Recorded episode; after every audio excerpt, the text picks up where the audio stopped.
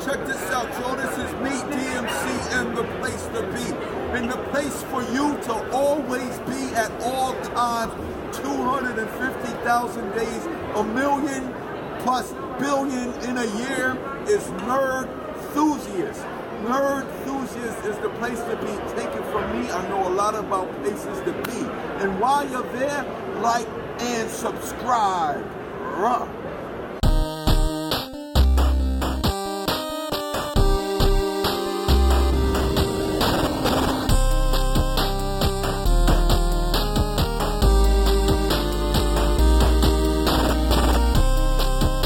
Welcome to the Enthusiast Gaming Podcast, where today we're going to be discussing 20 years of the OG Xbox.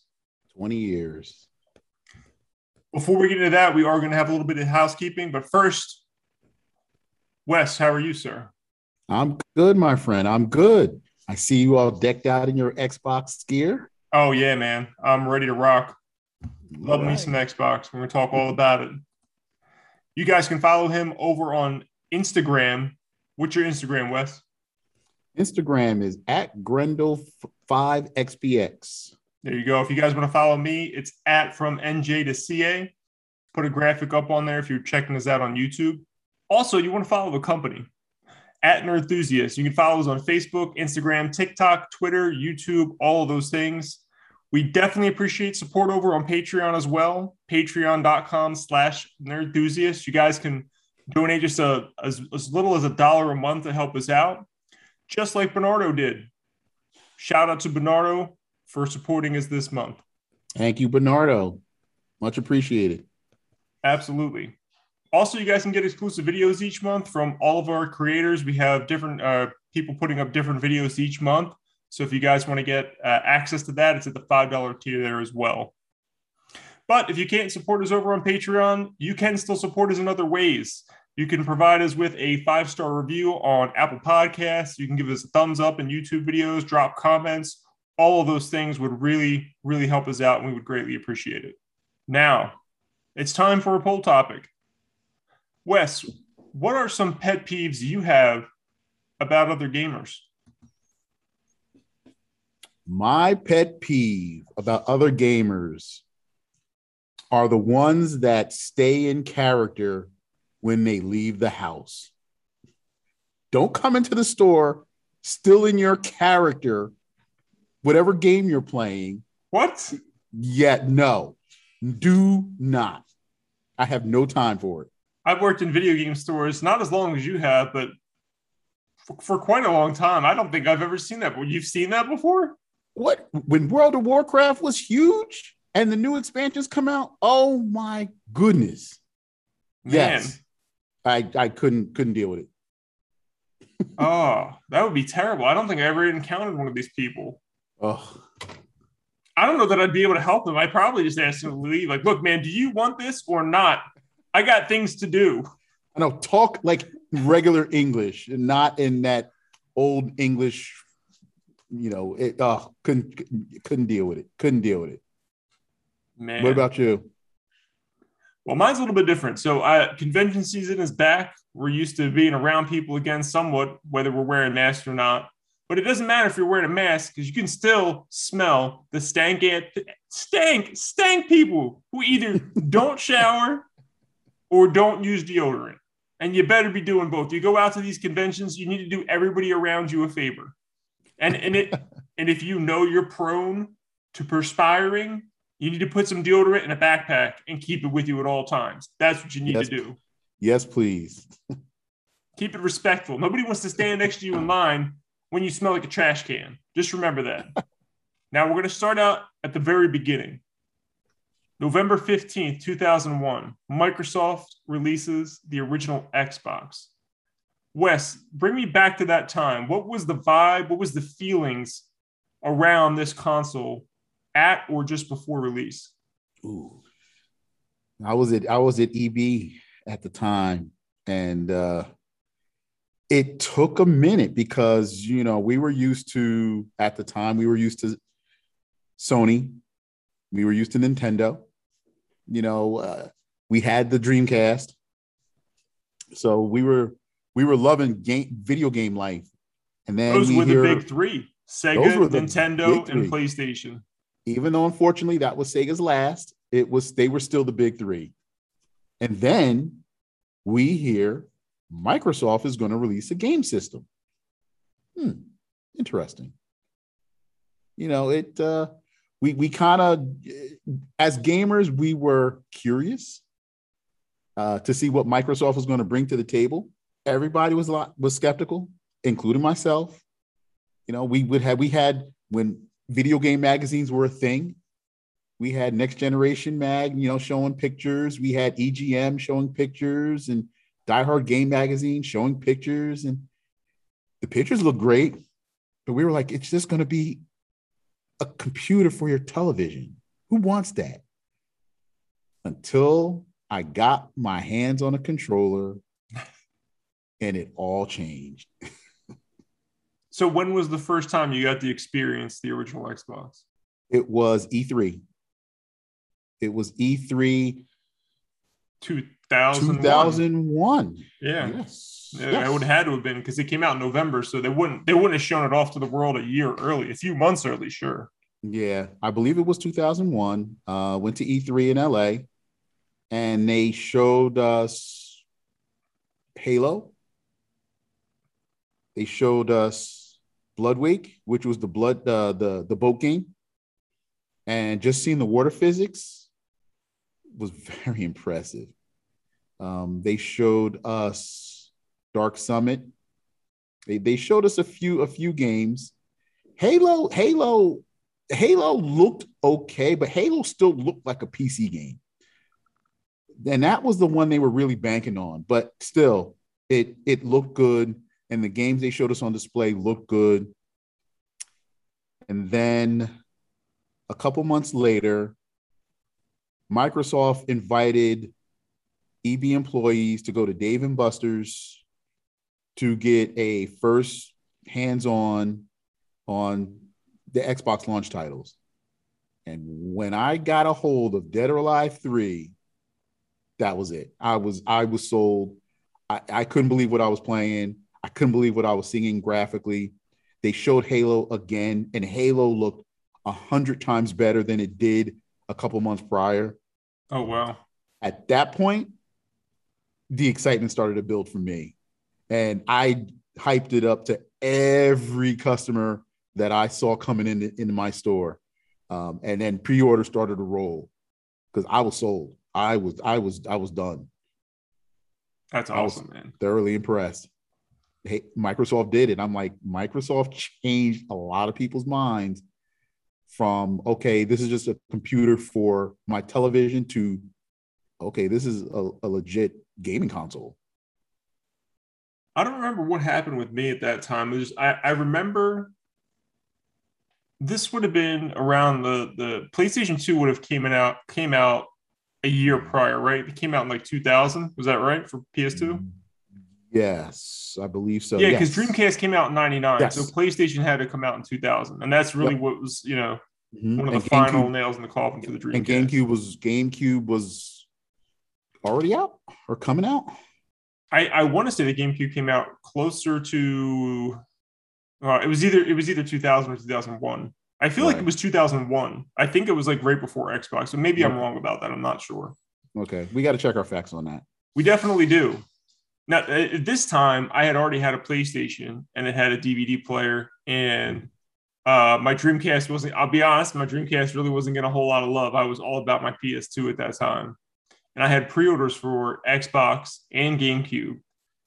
And this was one of the times where I almost walked away from video games. I was like, well, I'll just play my PlayStation. I'll just become like like a casual gamer again. I'll just I'll just play my PlayStation, nothing else.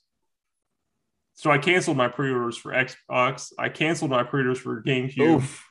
Oh, and I didn't buy either one of them on the first day. And you know, some time went by, and I started reading more about Xbox. Like, oh man, I really want to get one of these. Same thing with GameCube. And eventually, something came, something happened with both of those systems. I, I, mm-hmm. I mean, for GameCube, I really don't remember. It was probably like, you know, seeing like Mario Sunshine or some. I don't know what the hell it was, but something brought me back to GameCube. And with Xbox, it was really like a a, a, a build up. you know, of what reading all these interviews and stuff from people that actually got hands-on experience with it. These people talking it up that I trusted, you know, from different magazines and stuff. Mm-hmm. And I was like, man, I, I need to get an Xbox. And this was probably a few months after it came out. Like I was super stoked after I'd already given up my pre-order. I had to go get one. Luckily, like the Xbox really, it wasn't a challenge to get at that time. I was able to just walk into a store, mm-hmm. pick one up. I want to say I got it probably somewhere between six months to a year after it came out. One of the Max Payne's game was games was coming out. I don't know if it was the first one or second one. I really don't remember. It was probably the first one. It probably was.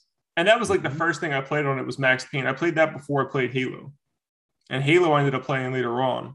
But just the hype alone from like all the like the reviewers and stuff. This is why influencers today get free stuff is because you know you find somebody you trust and then all of a sudden you're interested in something you thought you wouldn't be interested in.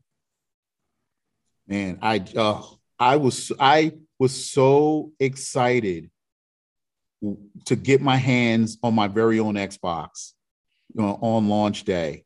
Like i said because it, it took me they it took me a while to for them to win me over. And and when they did they had me. And and i that was it that was it.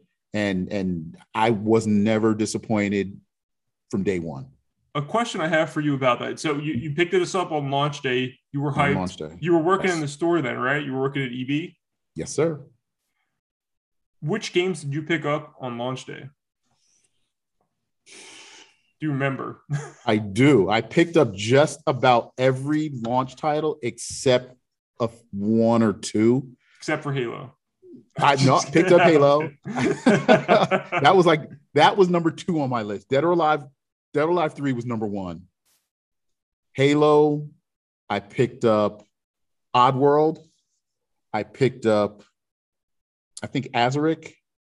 I want to say that might have been a launch title. Fusion Frenzy. Nice. I picked up. Uh, there was yeah, the, uh, Dark Summit. I picked up.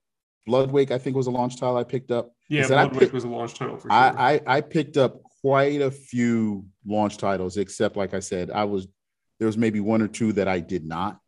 But yeah, it, it, I worked with Justin. Justin was a part timer uh, who loved video games that I hired, and and he talked me into buying, which wasn't very hard, just about every launch title because he was buying every launch title. Oh yeah, he was super stoked about games. Uh, I worked with Justin also, and like he got like, I won't say that he got everything that came out, but he got a lot, man. He was like all about it all the time. You know, not not that I didn't buy a lot of games, I did too. I think I was a little bit more selective than both of you for sure, but I can't imagine the two of you working together. You probably just egged on each other to buy more stuff constantly. Constantly, constantly, and, and then we had and then we had Big Greg you know, who was another one that that bought a lot of stuff. So it was just I was like stuck in the middle and it was like a lose lose because I had somebody's I had always two, making you buy something. Always making me buy something. You have to buy this, you have to buy this. I'm like, I don't want to, but you have to buy it. It's good. I'm like, okay, fine. so now, yeah, no, I, I, bought yeah, a bunch of launch titles. One thing that really stuck with me with the console is its controller. And I don't mean the S controller, which came out later. I mean the Duke the Duke was what I started playing with. I, I played through Max Payne with the Duke, and the second game that I remember playing was Halo, which that took a, I started playing that in like the beginning of a summer, and basically mm-hmm. I played that for like three months. I just didn't stop playing that game. I played the hell out of that game, mm-hmm. but I played that whole game with the Duke controller, and then I think that fall after that, after my summer with it, whichever summer that was, because I don't know, I don't remember which one. Then they started releasing the S controller, and I remember getting it and being like, "Oh, well, this is nice. It's a little smaller, but like, I'm really used to this Duke controller now." So I think I, I kept playing with that for like a while, and eventually switched over to the S. But like, I really like that Duke controller. I don't know why everybody had problems with it. I, it's not the, that big. The Duke, man, yeah, that that was the controller it came with, and and that's what I got used to. I, I don't have big hands.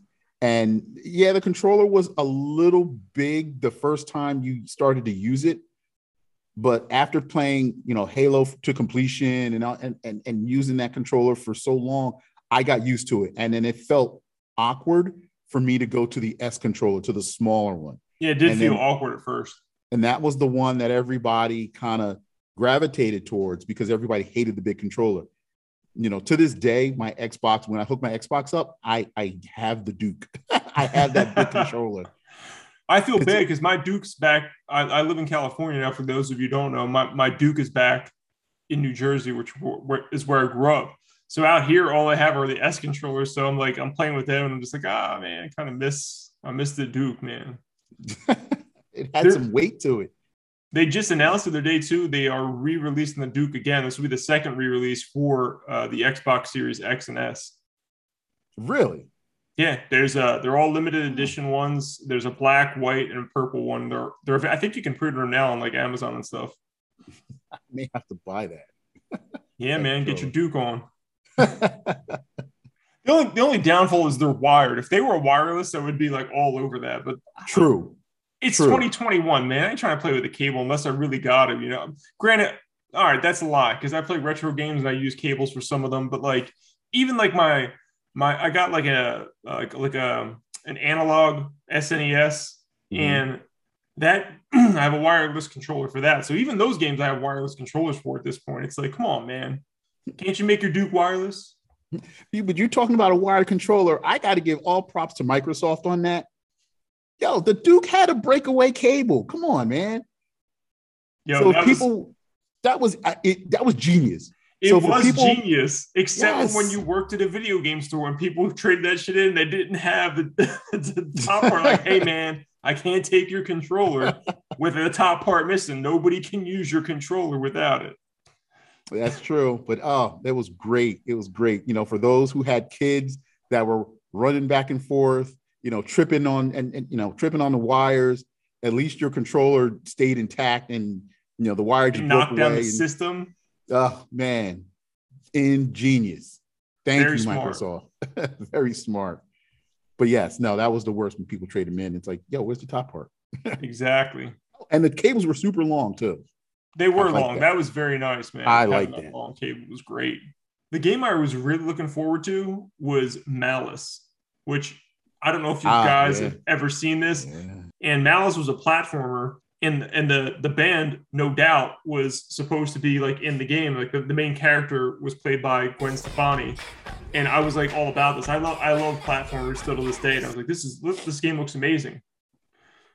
Didn't come out for like years. It got delayed. It was like in development hell. Nobody mm-hmm. thought this game was ever going to come out. And then it just like you know like a week before it came out i was like oh it's coming out next week. Like what, what?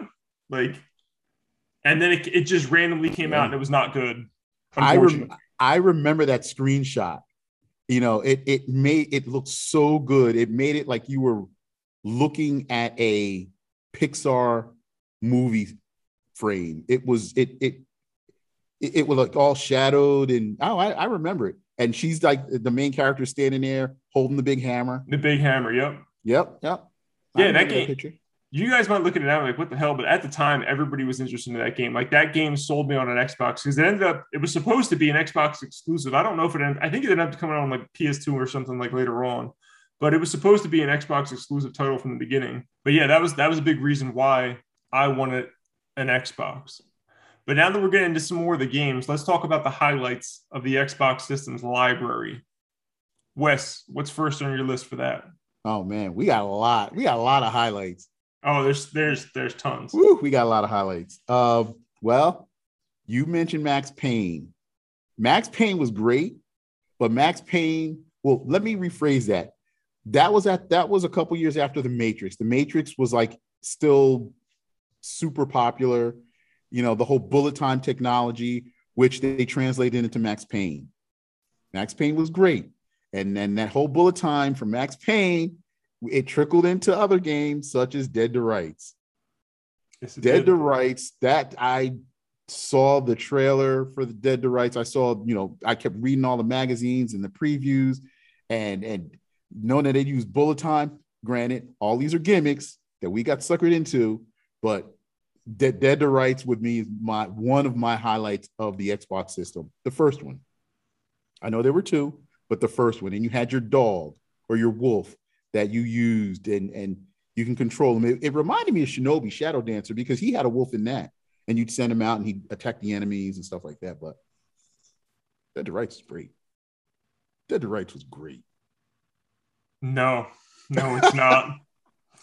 So I'm gonna try to find this for you guys. I, I I saw it recently.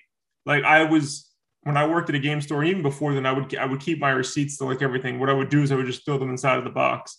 I don't know why I would. I just I just did it.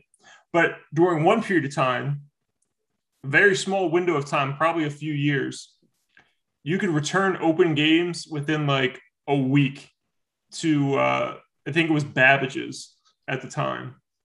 And I was very excited for Dead to Rights also. I bought into all the hype, watched all the videos, like, oh my God, I can't wait for Dead to Rights. That game was terrible. Oh, Terrible. oh. I think I played it for an hour and I just drove back to the store and returned it. And I think I have that return receipt in one of my games that I have here. I'll try to find it Mm. for you guys and show you how old this receipt is. But I kept it because it was like this was like the only time I ever used that policy. I never return games. You know, I, I barely ever traded in any games. But that was one game where I was like, this is truly awful. I spent fifty dollars on this garbage oh my goodness! And brought it back to the store like an hour later. Okay, what what made it garbage to you? I couldn't even tell you at this point. I think I liked it because it was like a Max Payne clone, and I was just like, I didn't like the, Exactly. you know, it probably knowing me, it probably had nothing. At that time, I was younger. I didn't give a shit about the story. Didn't care about a story, whatever. There was probably something fundamentally wrong with the gameplay that really irritated me. It had to do with the controls, I'm sure. Yeah, okay. The controls it took a minute to get used to because you had to shoot, you had to look, you had one that controlled the dog, you had your bullet time. I played Max Payne just fine, just fine. Oh, Not man. this game. Dead to rights. Oh man, I just that that hurt, man. It's like you punched me in the stomach. You know what it probably was kind of like uh, when the first time I played uh, Shadow of the Colossus was on PS2. Mhm. Those controls are straight garbage. What an awful, awful experience that game was. That was a masterpiece. It is now that I was able to play it on PlayStation 4 after they remastered it twice. they had to they had to redo the game two times for me to be able to finally play the game. And even those controls I had to get used to, but at least it was playable. The one that came out on PS4 is playable. You go back and play that PS2 one, oh man, what a Mhm. trash fire. Those controls were awful. Man, dead to rights. That was that was one of my highlights. I I remember like we got tons of pre-orders. Oh yeah, it was I was- marketed very well. Oh yeah. Yeah, I was I was hyped. I and I was hyping up my customers and they all loved it. Except you. No, I mean I tried to like it. I was very excited. I got day one, brought it home, poop, returned it. It was Oh, great. It was great having that as an option at that time too, because like I said, that that was something I didn't do very often. okay. But one that I was really looking forward to that did not disappoint hmm was Ninja Gaiden. I agree. Man, that game was hard as hell, but it was so it so good. So good. So good. It looked good. It played good. To this day, it's probably still the best action game on an Xbox, like an original Xbox. I can't think of anything better action wise. It was that, was that was my game of the year when that came out. Hands Oh, down. for sure. Hands down. You know, the, the the play mechanics, the wall running, it was and it was Tecmo. And I, it got delayed a couple times. And and Tecmo being a perfectionist, you know, just kept they would delay it and they would not release it until it was right. And I'm so glad they did because what we got was a masterpiece. Yeah, I mean the, the game was like really hard, but it was really fair. Like, you know, every time you died in that game, you knew you messed up. It was on you. It wasn't Mhm. like, oh, they cheated. It wasn't like the old Ninja Gaiden games where like you had to figure out the, the ridiculous things and like the respawns, the damn birds coming at you over and over again. It wasn't like that. It was way more fair. And it was it was probably just as hard, if not harder, than the original. and with the weapons, the you you got the different weapons other, other than your sword, and oh man, Ninja Gaiden. Uh, and then and then we got, I guess, the quote unquote director's cut, Ninja Gaiden Black. Oh yeah, had like uh like extra features and stuff in it. yep, a little bit more content. They didn't they didn't turn the difficulty down. I was like, oh, it's still hard, if not harder. No doubt. That was great. That was great. Uh, another highlight we got Splinter Cell. Man, Splinter Cell was fantastic. Yes, it was. This was a Yes, this was a was. groundbreaking game on the Xbox. Like it, it was like this is why you needed an Xbox. Like it was one of those games. It was a system seller outside of Halo, but yes, Splinter Cell was a system seller. I remember one of my EB conventions, and Ubisoft was there, and they did a playthrough and it was just i remember the i think it was a jail or a prison and he was hiding in the shadows on the ceiling you know he put in his goggles on to, for night vision it was all about stealth Yeah, All man. about shooting out the light bulbs. oh we we thought metal gear was great splinter cell was great Yeah, it was. It's ironic now that you know in 2021 Ubisoft's about to bring it back because they don't know what the hell else to do with themselves because they put, keep putting out these garbage open world, you know, trying to make like a battle royale type game or getting all these people involved online. That dude, just Ugh. make your single player games again. Like That's- Far that's all I Cry's still selling well. Why can't you do that to Splinter Cell? Now, now they're like, oh, we're gonna make a Splinter Cell game. We're gonna make it happy. Yeah. Let's see if it's a single player only game. And if, if it does have anything, it can have co-op. That's it. That's it. I don't want to see no multiplayer in this game. yeah because i think it was the third one pandora tomorrow or was it chaos theory one of those that Chaos added, Theory was three. Pandora tomorrow was two. was two that they added the multiplayer They added the- it initially in Pandora tomorrow, and they probably like perfected that in Chaos Theory. It was Yeah. uh, Spies and Mercs. Yes, yes, it was. You know, and unfortunately, they the series stayed good, not as good as, as I don't know. It, it changed. It changed. It it went because this. I remember seeing the first one and playing the first one for the first time, experiencing that. It was like, oh my goodness. And then as they kept making them, it's like, okay, okay, we kind of did this already. Uh, okay, we kind of did this already. Yeah, I haven't I haven't played the newer ones. Like I haven't played Blacklist or Conviction. I've only played those like those first three games, and even by Chaos Theory, which was a good game. It was like, all right, like you need to give these series a break, like a break for a while. You can't just keep putting stuff out. You're just gonna like kill the market. Like look what they did with poor Rock Band and Guitar Hero. They're yeah. putting out like 17 of those a year. Like, dude, can you just like make this something special instead of putting a new one out every three months? Like, Uh, come on. exactly. Oh man. Yeah, I think conviction was it, it kind of changed it. And at the time, I think 24 was like super popular, the show 24. And Mhm. it, it it felt like 24. It felt like a, a an episode of 24 if you've ever seen the show. So it I've went never away seen from, the show, but I heard it was excellent. it's one of the best shows ever. But it, it played like like an episode of that. It, it got away from the stealth and and the gadgets, and it what made Splinter Cell fantastic. It, it kind of deviated from that to try to reinvigorate the series. I missed the first one. Oh, without a doubt. I mean, yeah, I like all of them. First one definitely was the highlight for sure because it was there was nothing like that at the time. We are going to just give a quick mentions because we already talked about these for a few minutes earlier. It's Dead or Alive and Halo One and 2 Those are like if you have an Xbox, you have to have those. You have to have those on your system. Dead or Alive Three is one of the best fighting games, if not the best one on the system. Mhm. And Halo One and Two are the reason you bought bought an Xbox to begin with. Like you have to have them. It, Halo. I mean, Halo one and two. It's all we got to say. It's just the first time you back then running through Halo and experiencing the flood for the very first time. Oh man, that- that's probably one of the most memorable scenes in, in video game history. Yeah, and like like for me, I really love shooters. And I, and I talked about this a couple times before. And like the, the defining moments for me for shooters was GoldenEye on N64. Like I can't believe this is playing so well on a console. This is like fantastic. And then you mm-hmm. got Halo, and it's like, no, this is like even better. Like this is this is how it should be. And ever since then, yes, it has evolved over time, but still, like you can still go back and play Halo One and be like, all right, yeah, this this still feels pretty good. You know? Oh, I, bought the Master Chief Collection when it came out and and and, and ran through it again. Definitely. It was still good. I got to go back and play those. It's been it's been far too long, far too long for those excellent excellent games. There's a, there's another game that I know you bought because you're crazy. or a genius because this is hard to find now.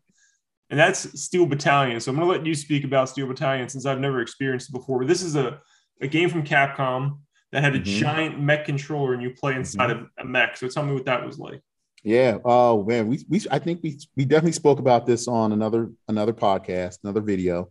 Uh, Steel Battalion was a mech game that you pilot. You were able to pilot a giant mech, but the gimmick was it came with a giant three sectioned 40 button controller that also came with foot pedals and an eject button. So the eject button was so cool. it had, yeah, it, it, was under a red button. It was under a cap, and you had to flick the cap, hit the eject button.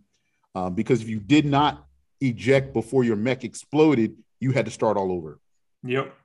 Uh, it was, it was very original. It was very different. It was, you know, it gave you the experience that you were literally driving a mech, and it was uh, so many buttons. It, it you had to literally turn on your mech from the beginning. You had to turn on all your weapons, all your instrumentation, your heads up display. It had a windshield wiper button um, because when you're in the battlefield, you know you had dirt and stuff on the on your windshield, so you had to wash it. You had a cooler if your if your guns overheated, you could have to cool them down. It, it, it, a button for anything you could think of. It was so hard it was so hard. I think I only got to like maybe the th- fourth or fifth level, but man, it was fun getting there. Yeah, I mean, I bet you probably spent a lot of time like so fun getting there. a manual and stuff, and trying to figure out like what all the buttons did, and trying to remember which button did which. That must have been a pain in the butt. It, it was, it was, it, but you know, we, we don't. Who reads instructions? we, I just jumped in and just it was trial by fire, man. Hey, it, it took me like a half it took me a half an hour just to get out of the garage because you know I got in and and it wouldn't move and I had to figure out how to move and and you know you had to turn on certain buttons to actually make him make the weapons go and turn the engine on. And but it was oh man steel battalion. If if you ever have an opportunity to find one it's probably super expensive. It's worth it. It's worth it. Just to say, just to, for the experience, it was it was worth it. Yeah, I, wish I had one today, just because it was such a cool, unique thing. But they were just so big; it took up so much space, and it was just like, it's big. It's big. I don't have the room for this in my room, like. And it was like a few hundred dollars. I was like, I don't feel like you know dropping a few hundred bucks on this thing. But in retrospect, it's probably worth more than what it originally came out for today. No, definitely. Um, I think last time I checked GameEye, best app ever. Uh, I want to say it was like 600, like 650 or something like that. It was going for complete in box. What did it retail for? Was it like two or 300, something like that? 300 bucks. 300. Yeah. So bucks. it's like double what it's worth. Mm-hmm. But it was big, man. You definitely needed a table because the controller, like I said, was in three sections. And it had foot pedals. and it had foot pedals and it had a gear shifter to change your gears. Um, and you had two two joysticks two flight sticks. It was, yeah, it was an experience. Another experience in the console that was unique to Xbox, at least for that time, was Star Wars Knights of the Old Republic. Now, there were two games in the series. There's one and two. I've never played number two. I heard it wasn't as good as the first one, but I did play the first one. This is my first time really trying to play uh, a turn-based RPG. Maybe not my very first time. I I played Final Fantasy VII when you know that came out before. So mm-hmm. this is probably like my third or you know second or third time, maybe fourth. Who the hell knows? Trying to play a turn-based RPG. I, I love Star Wars, so I was like trying to get into it. I still couldn't play the damn game. I can't play turn-based RPGs to this day. Oh my goodness. Knights of the Old Republic or KOTOR is how it's referred is was amazing. I know it looked amazing. I really oh, wanted to play it, but I just couldn't get past the damn turn-based stuff. It was it was a Star Wars RPG, man. It was the story was was top notch. The story was top notch, you know, and and the ending, like the twists, the story plots. It was, you know, customizing your your lightsaber. it was Knights of the Old Republic is on just about every gamer's list as one of the top RPGs of all time. Second one, not so much. Because all the surprises kind of all happened in the first one. So the second one, you're kind of going into it like, eh, okay. But no. Number one, definitely. Yeah, if you had an Xbox, that was something you wanted to get without a doubt, especially for a long time. It was only on there. Now I think you can get on like PCs and tablets, and they're about to remaster it and and release it on like current day yep. stuff as well. Yeah, I was gonna say I heard they're they're releasing it again, like a yeah. Maybe they uh, maybe they won't make it turn based this time. That'd be cool. It was it was pseudo turn based. I mean, you still ran around, but yeah, you did. But yeah, yeah. So, oh man, so everybody knows that I love fighting games, because I, I mentioned it several times. Another highlight on the Xbox for me was Soul Calibur, man. Soul Calibur 2. I love all the Soul Calibur oh, games. Oh, yeah. Uh, I, mean, I mean, they're yeah, all fantastic, but one and two were like, you know. Because we had one already released on the Dreamcast and it was phenomenal. And then we got the Xbox, a more powerful system. Soul Calibur was great. And that was the time that there were technically three different versions of Soul Calibur. Yes, there were. Yeah, they got each console got an exclusive character. You had Spawn for the Xbox, you had Link on the GameCube, and you had Heihachi from Tekken on the PlayStation 2. So let's talk about that for just a quick 2nd mm-hmm. Now, which one? But let's guess for each other. Let's do that. What? You, which what version do you think I bought? You bought the GameCube version. You're damn right. Come on, man, Link, get the hell out of here. Now, I don't, I don't know Wes like as well as I used to. I, I do know Wes pretty good from back in the day. And if I had to guess, Wes bought probably at least two of these three games just for the different characters. If if if I really know Wes, he might have bought all three because they all had different characters in it. But he definitely bought at least two, which would have been Spawn and would have been Link. And maybe he didn't care about the PlayStation one, but I'm not sure. You know me so well. I bought the I bought the two. There you go. I bought the two. I bought I bought the GameCube and I bought the Xbox for Spawn. Um, Damn. I, I eventually I did wind up breaking down and buying the PlayStation one, but I really wasn't excited to play Hachi. I play Hachi and Tekken already, so it's like, eh. You get these cool characters that aren't part of fighting games, and you bring them into a fighting game. It's like, oh yeah, that's awesome. Mm-hmm. Yeah, man, absolutely. I mean, I really wanted to get the Xbox version because uh, the Xbox, if you guys didn't know, you should know, for, especially for listening to this episode. It was the most powerful console at the time. The games are going to look better on Xbox. You know, they're going to play about the same across the board. But I couldn't turn down Link, man. Are you kidding me? Get out of here, dude. This was like, you know, the equivalent of like him being like Smash Brothers, but like a real fighting game. You know, like not that Smash Brothers isn't a fighting game, but it, come on, it's completely different. It's not. It's not like a traditional mm-hmm. fighting game. No, not a one-on-one fighter. Right. Yeah, that's that's a good way of putting it. Not like a brawler. Yeah. Oh, Soul Calibur. So Calibur was so so good, and and just playing as Spawn, uh, from what I remember, because I haven't touched it in a while, was was different because people who are familiar with Spawn, you know, knows that he can control his chains and his cape. So you had all all of those, and he had a, a an axe uh, that he would that was his main weapon. That's cool. Um, but yeah, it was a Soul Calibur. Soul Calibur is will always be one of the top fighters for me of all time. You, would think that they would want to re-release this. Like, couldn't they go to Xbox Nintendo and PlayStation and be like, listen, we're going to give you guys all a piece of the pie. Doesn't matter however many copies we sell, you're all going to mm-hmm. get a percentage of it. But we're going to put Link, Heihachi, and Spawn. Doesn't matter what system they buy it for, they're going to get all three characters. I'm sure Nintendo would never be like, no, we're not having, you know, Link on a PlayStation. But that's what should happen. Like they should re-release that and give mm-hmm. everybody all three characters. I agree. I agree. Yeah, that's one of the, the things about back in the day that don't exist anymore because those those characters would just be DLC. They wouldn't even be on the disc.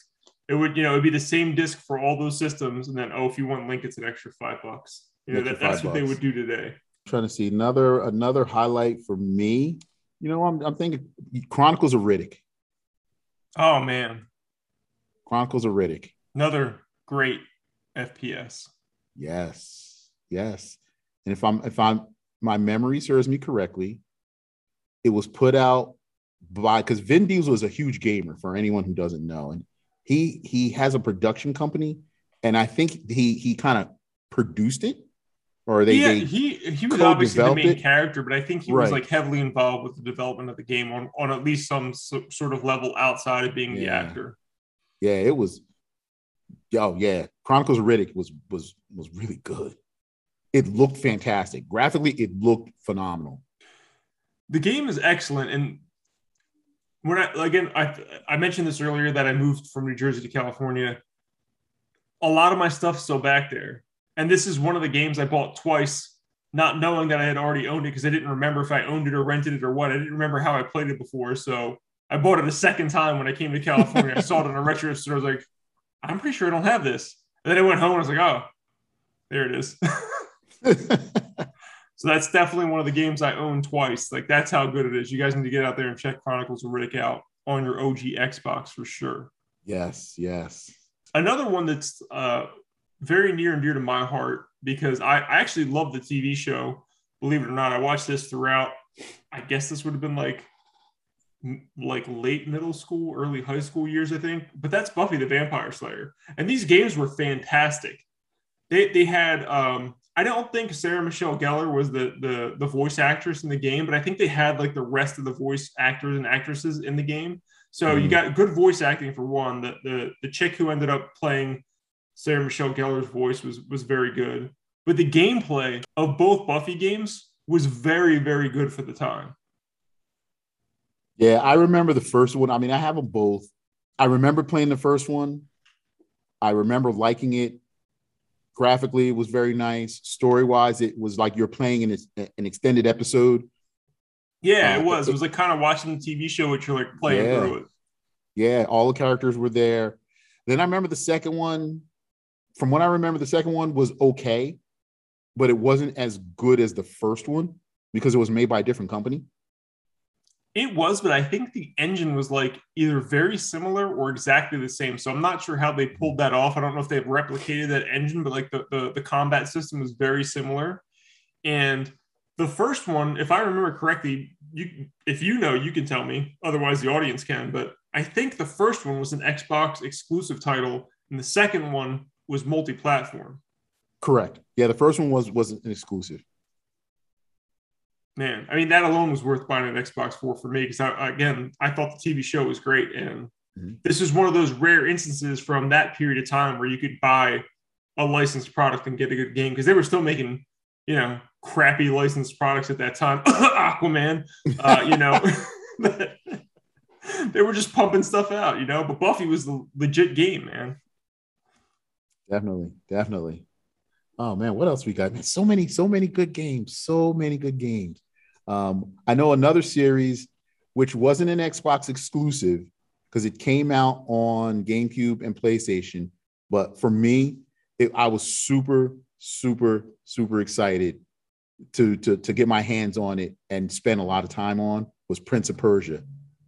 Prince of Persia: Sands of Time. It, This it- is one I, I own, but I have never got around to playing, unfortunately. Oh man. Oh man, it was so it was great. It was so good. The story was was out of the first one, Sands of Time was was phenomenal. The gimmick of that one was the ability to kind of rewind time if you make a mistake. Um, you needed these sands, and as long as you had sands, you can rewind a few seconds back This was re- a do something. This is like a common thing now for if anybody's younger that's listening. This was like groundbreaking at the time. It was like, oh my god, you can rewind. The, like that's that's insane. Like this, that's why they called it the Sands of Time because it was like mm-hmm. such an important feature to the game. Now, I, I do have another question for you because this also came out multi-platform. Did you have the Xbox, GameCube, or PS2 version of the game? I only bought the Xbox one because as you stated, the Xbox at the time was the most powerful system on the market, and it was the better version out of all three. And as much as people love the PlayStation, it was the inferior product. That's very true. You know, I bought a lot of, I ended up buying a lot of my third party games on Xbox. Once I had one, of course, I had the, the PlayStation 2 1st mm-hmm. So I have, I have more games for PS2 because I had that for a longer period of time. And it was like my dedicated system until I got an Xbox. Then I started buying all my third party stuff on there, except for when they, you know, put Link in a fighting mm-hmm. game. Then when I buy it on Nintendo. um, but yeah, the, the Xbox was way more powerful. And another important thing that that that involves Xbox today, I I don't know how you feel about this. I still buy my third party games on Xbox, and there's one very specific reason. Even though the Xbox wasn't the most powerful during the Xbox One generation, the PS4 was actually more powerful than the Xbox One, at least until they made. I think when Xbox One came out with the uh, the the X, the X that was ended up being more powerful than the PS4 mm-hmm. Pro. But for a while there, PlayStation had them beat. Mm-hmm. And even in this generation, from what I can tell, the PS5 is more powerful than the Xbox. But I'm still buying my third party games on Xbox. Do you know why that is? Huh. Question. I, you know what? It, oh, it, is it because of the achievement points? No, I I used to care a lot. You used to care points. a lot about achievement points. I was hooked, man, but not anymore. not anymore. Why, why? Why do you do that? Because they respect my investment more than PlayStation does. Okay. I can buy a game on Xbox and I can have very good confidence that in 10 years from now, I'll be able to put that game into whatever Xbox I have and it will play. Yes, it would. PlayStation, I have no faith whatsoever. You know, when PS6 comes out, I don't I don't know that my PS4 games are going to work in the PS6. Sure, maybe my PS5 games will. But Sony has a history of not giving a shit about, you know, granted they did, they did try that with PS3 and then what did they do? like two years into they, PS3, they were like, they changed ah, the system. Forget it. We're not going to do it anymore. We're going to take it out. we're going to take it out. But Xbox is, you know, even the 360 played some original Xbox games, and then when mm-hmm. Xbox Ones came out, they made backwards compatibility a big thing. So when I buy games now, it's like, sure, they might they might be a little bit more powerful on PS5, but at least I can bring my games with me on whatever the next Xbox is. Agreed. Oh, definitely. That is such a good point. Such a good point. That changed everything, man. Otherwise, I have no, I have zero reasons to buy a game on an inferior console. If PS5 is more powerful, I would, I would be buying all my games on there. But I have no faith that they're going to continue to work on my PS5, especially yeah. digital stuff, man. Come on, dude. I can't even put a game inside the system, and you you expect me to at least the digital Xbox games I have, dude. I'm playing mm-hmm. like 360 games on my Xbox that I paid for 15 years ago. yeah. Oh, yeah. I can't say the same for PlayStation. Uh, yeah, definitely. Definitely. And this is somebody who loves all systems. I don't give a crap. Like, I love PlayStation, but I do love Xbox too. Clearly, mm-hmm. I do. Like, it doesn't matter. Just play them wherever you want to play them, but like, have a reason to, you know, play them where you should. I agree. I agree. So, yes, man. Prince of Persia, I think, was it's so good, so so good. You know, and there was another game that used the whole rewind feature. It was Blinx, Blinx the Time Sweeper. Blinx the Time Sweeper. Yeah, because unforgettable yeah. character that's still all over Microsoft consoles to this day. yeah, it was. You know, eh, the Xbox was unique because it came with a built-in hard drive and and microsoft used that hard drive for things like the whole rewind feature especially with Blinx yep they did. Um, it did and that was the whole thing. It was you know similar to the sands of time where you can rewind time it, it gave you the ability to rewind longer. Uh, you know it was still a platformer. It had its flaws but again the the gimmick of rewinding was unheard of until until then. Wes, I'm going to throw a trivia question at you. Ray. I had to look this up because I had no idea what the hell it was called. The first game was clearly Blinx the Time Sweeper. Everybody knows that. Right. What is the title of the sequel? Blinks Blinx 2. That's no. part of it. But what what is it? It's colon what? Oh, man, I can't remember. I can't remember to be honest with you. Masters of Time and Space. Was it? Yes, it was. Okay. I'm looking at the Okay. cover art right here.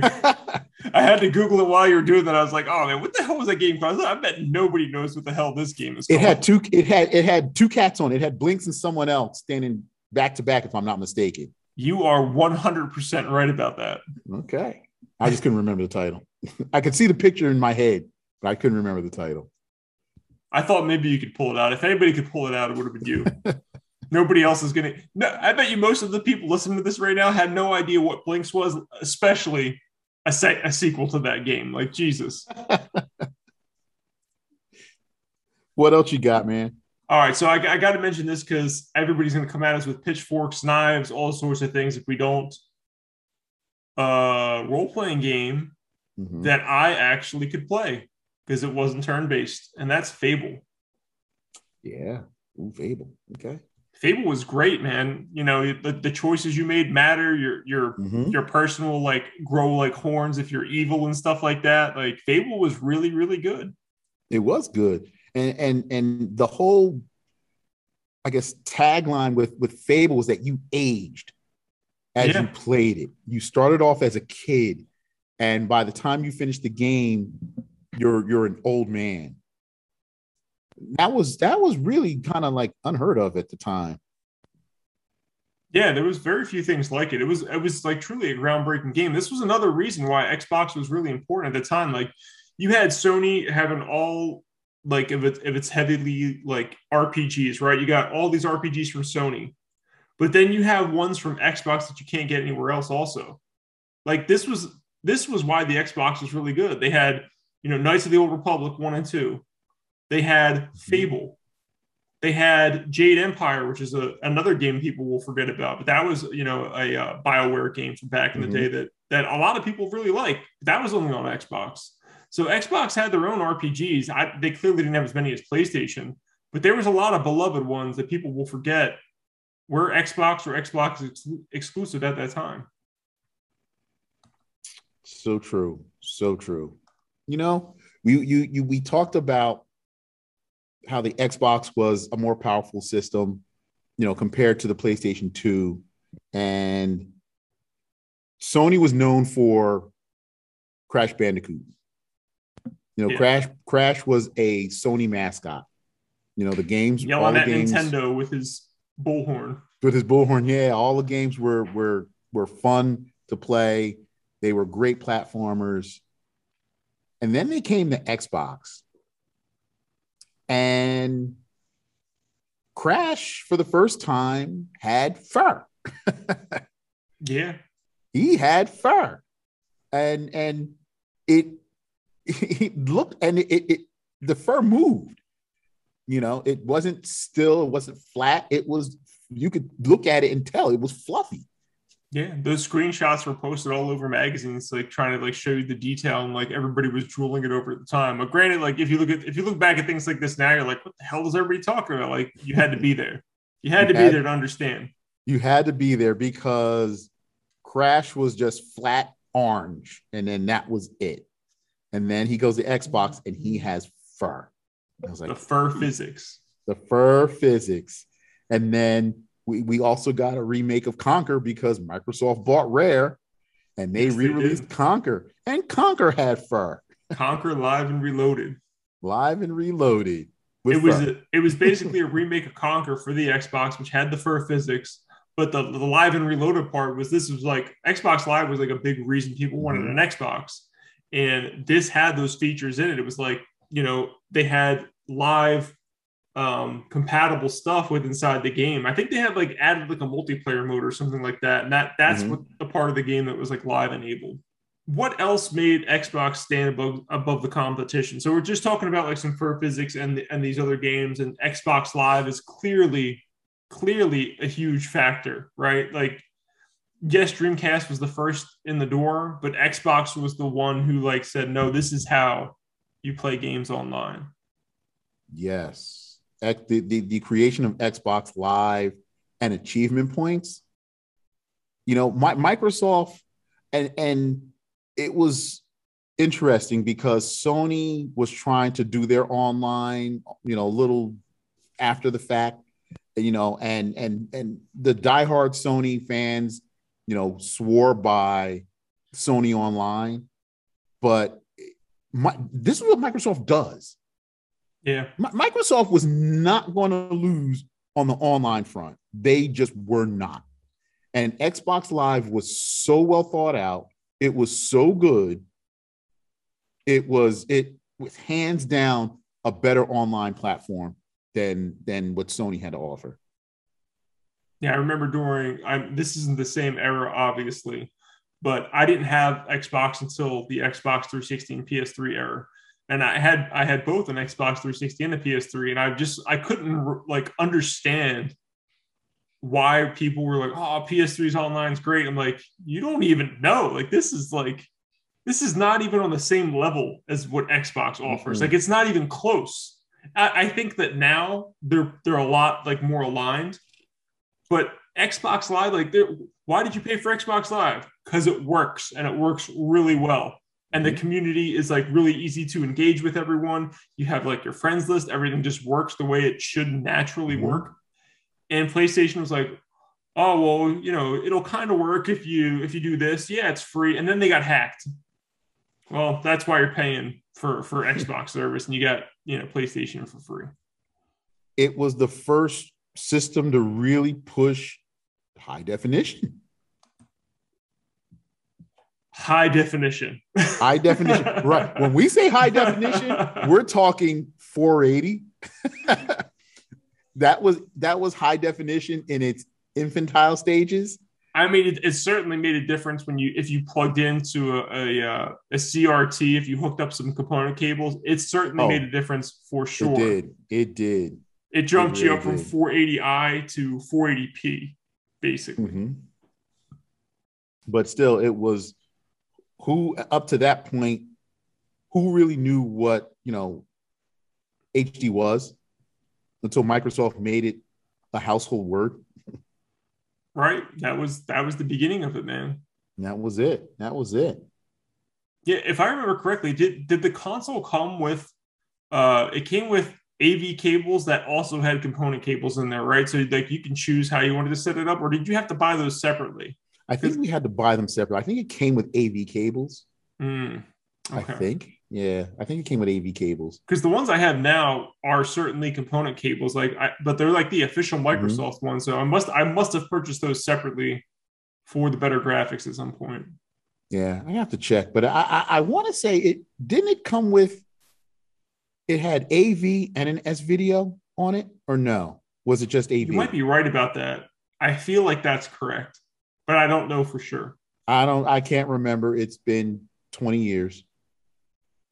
Um, it has I, been 20 years. 20 years. But I want to say it was it was AV, the red, yellow, and white, and then it also had a, a fourth one, which was the S video. I think you're right because those component cables would have been more expensive at the time, and like so few people would have even bothered using them. You know, this was like the precipice of of, of high of quote unquote high definition. High definition, yeah. I mean, if anybody else remembers, please let us know. yeah, drop a comment for sure. please. Now, another feature we touched on earlier was the hard drive. So I'm just going to mention it briefly. That mm-hmm. hard drive was super important because this was, you know, everybody got used to using memory cards in the N64 and the PS1. Mm-hmm. And all of a sudden they're like, yeah, I guess you can use a memory card, but we have a hard drive. So you should probably just use that because it's easier and better than a memory card. Oh, it made saving so much easier.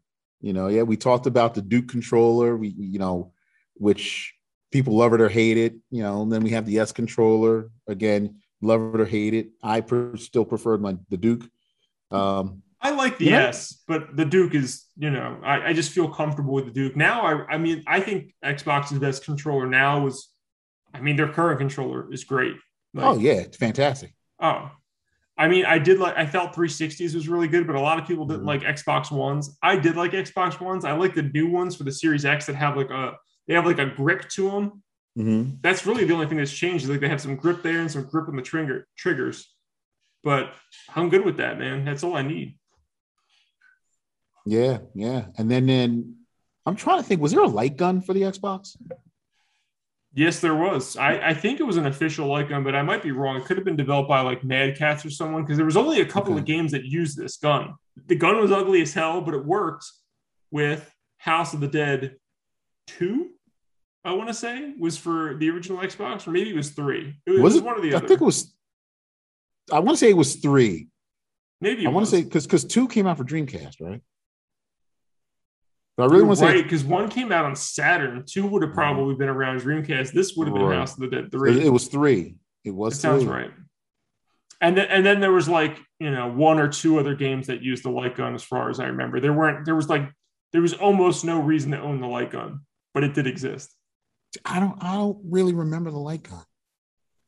Well, I mean, remember- light guns were like Sega's thing, man. You know, light guns were like huge for them. They they had like all those arcade games and stuff that used light guns. I think that's where it came from. But I don't I don't know that Microsoft made it. It might have been a third party. Uh, right, third party Mad Catz or something. Okay. Okay. Yeah. You know, but you talk you talked about about Sega, and that was another thing that I, being a Sega fan, gravitated me towards the Xbox because it seemed like Sega and and and Microsoft kind of partnered because they got a lot of exclusives.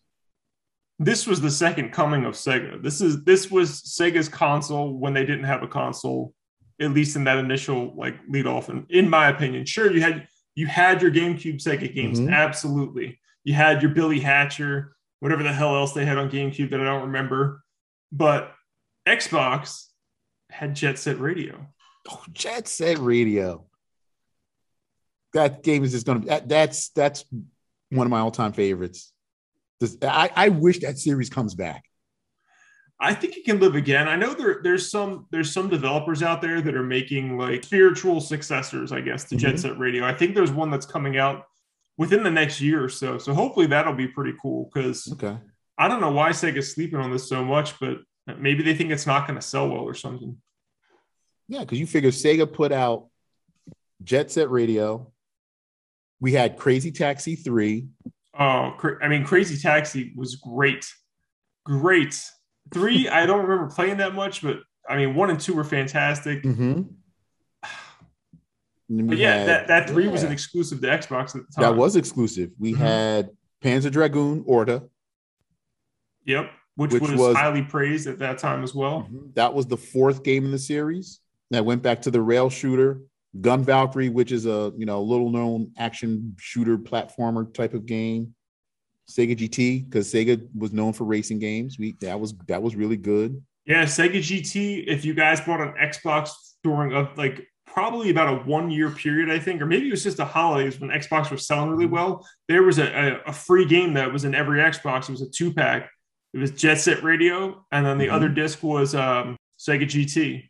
So mm-hmm. like that's like a very common thing to see is that that combo pack of the two games together. Yep, yep. And then we had and Sega also put out Shenmue, Shenmue Two, and that was an Xbox. Yes, exclusive. it was a it was a re-release because Shenmue 2 was already out at this point, but it was never released in America. It came out in Japan and in on Europe. Dreamcast. Yep, on Dreamcast.